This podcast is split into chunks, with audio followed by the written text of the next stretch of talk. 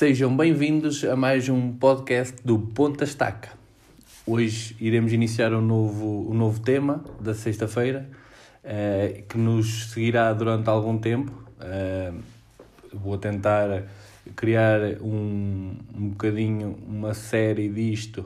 porque eu acho que é importante falarmos disto porque há pouca informação e pouco conhecimento ainda sobre este tema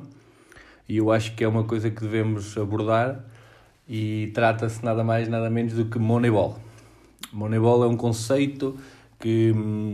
que está a aparecer agora no mercado do futebol, uh, já dá uns, uns anitos para cá, não muitos, há, há bastante pouco tempo, uh, mas há equipas que já o vêm fazendo há 4, 5, se calhar talvez uma ou outra um bocadinho mais anos, mas dentro deste, deste período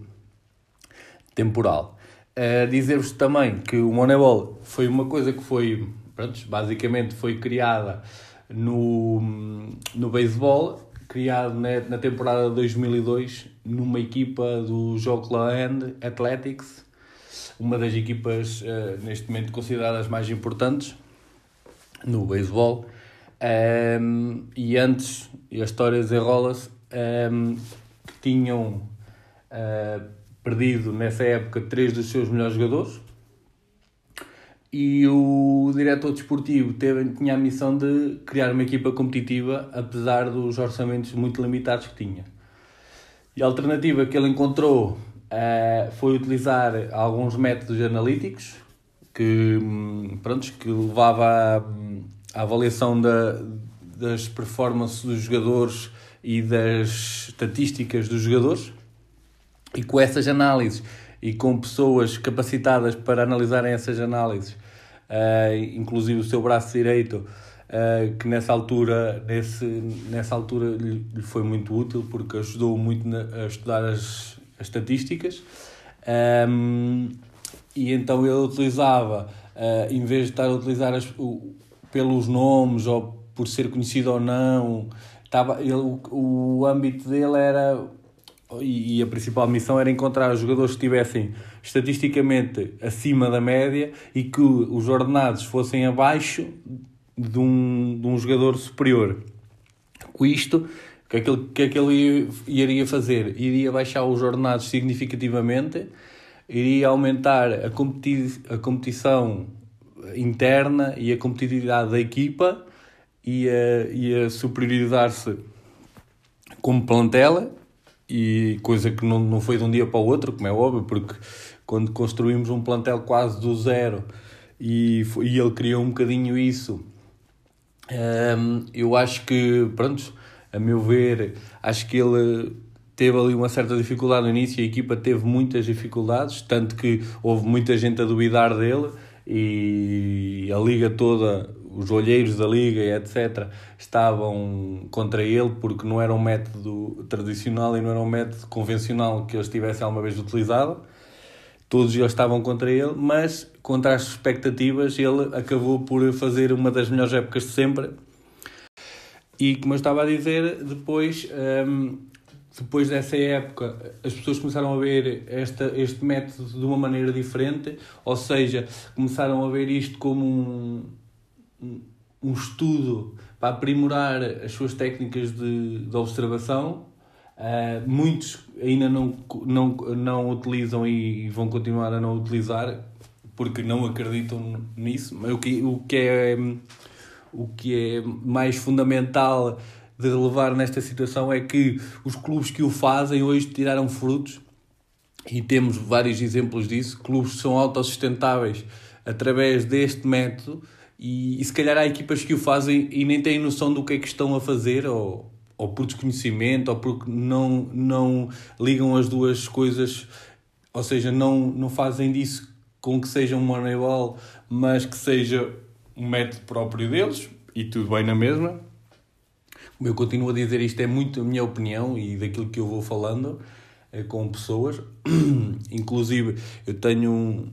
um familiar meu com quem falo muito sobre isto e nós estamos sempre com esta ideia que devíamos criar uh, bases sobre isto, que devíamos, devíamos uh, aplicar isto em projetos de clubes e etc. Mas pronto, nunca é fácil e, e não, não tendo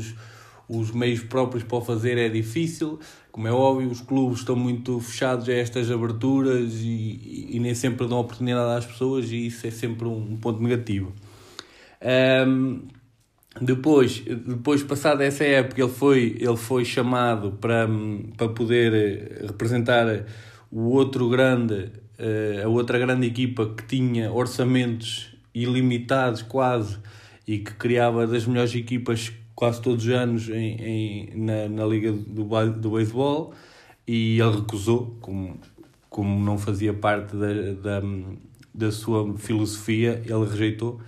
Isto tudo que eu estou a falar, vocês podem, vocês podem, se tiverem curiosidade de saber o que é que aconteceu nessa, nessa, nesse período, um, ehm, podem ir a podem ir buscar o filme que está disponível em várias plataformas, que é o Moneyball, chama-se mesmo Moneyball, que é com o Brad Pitt. Um, e, e pronto, e, e aí nesse coisa, nesse, nesse filme vocês ficam a perceber um bocadinho um, ficam a perceber um bocadinho o que é que pronto, o que é que é o conceito, o que é que aconteceu naquela altura uh, para um, para, para que isto se desenvolvesse. E depois houve equipas que trouxeram isso do, do, do beisebol para o futebol, e bem, isso tem, sido, tem vindo sendo aplicado uh, o grande, por grandes equipas neste momento. Algumas delas estão em primeiras divisões, e isso faz-nos questionar que o, que o método é bem executado e quando é bem executado traz frutos rendimento, sustentabilidade para o clube, porque isto consiste um bocadinho, ou seja, depois nos clubes é aplicado da seguinte maneira que é eles veem estatisticamente como é que o jogador foi durante essa época, ou está a ser até uma da época, que é quando há os períodos de. Ou seja, são analisados até aos períodos em que depois pode abrir o mercado e o estudo bem de uh, defesas, guarda-redes, pronto, bem desses, desses jogadores todos em que encaixam num padrão, numa, numa estatística mais elevada do que o normal e que leva os olheiros a, a olhar para eles de outra maneira,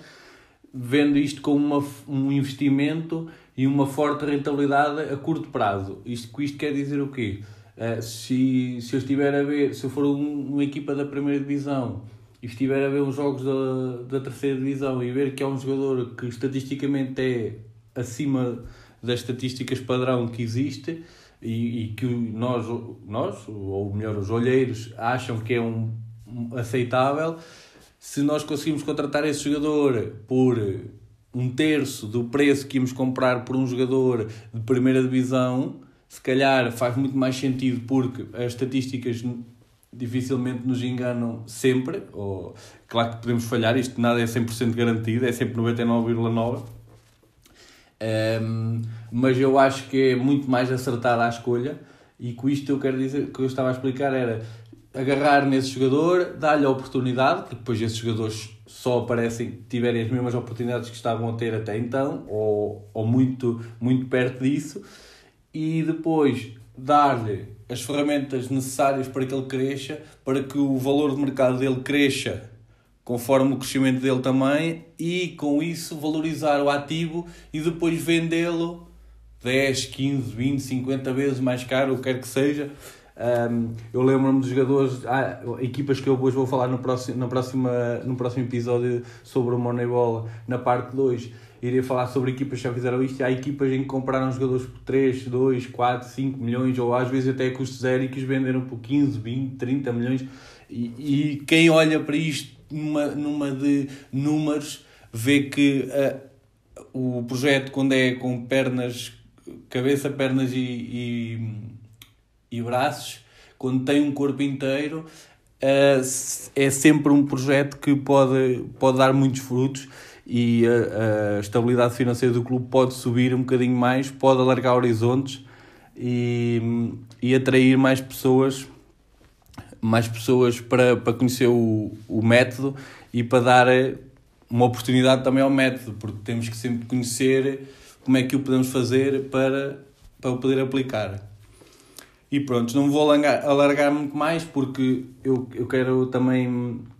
eu quero que vocês me ponham, exponham as vossas dúvidas.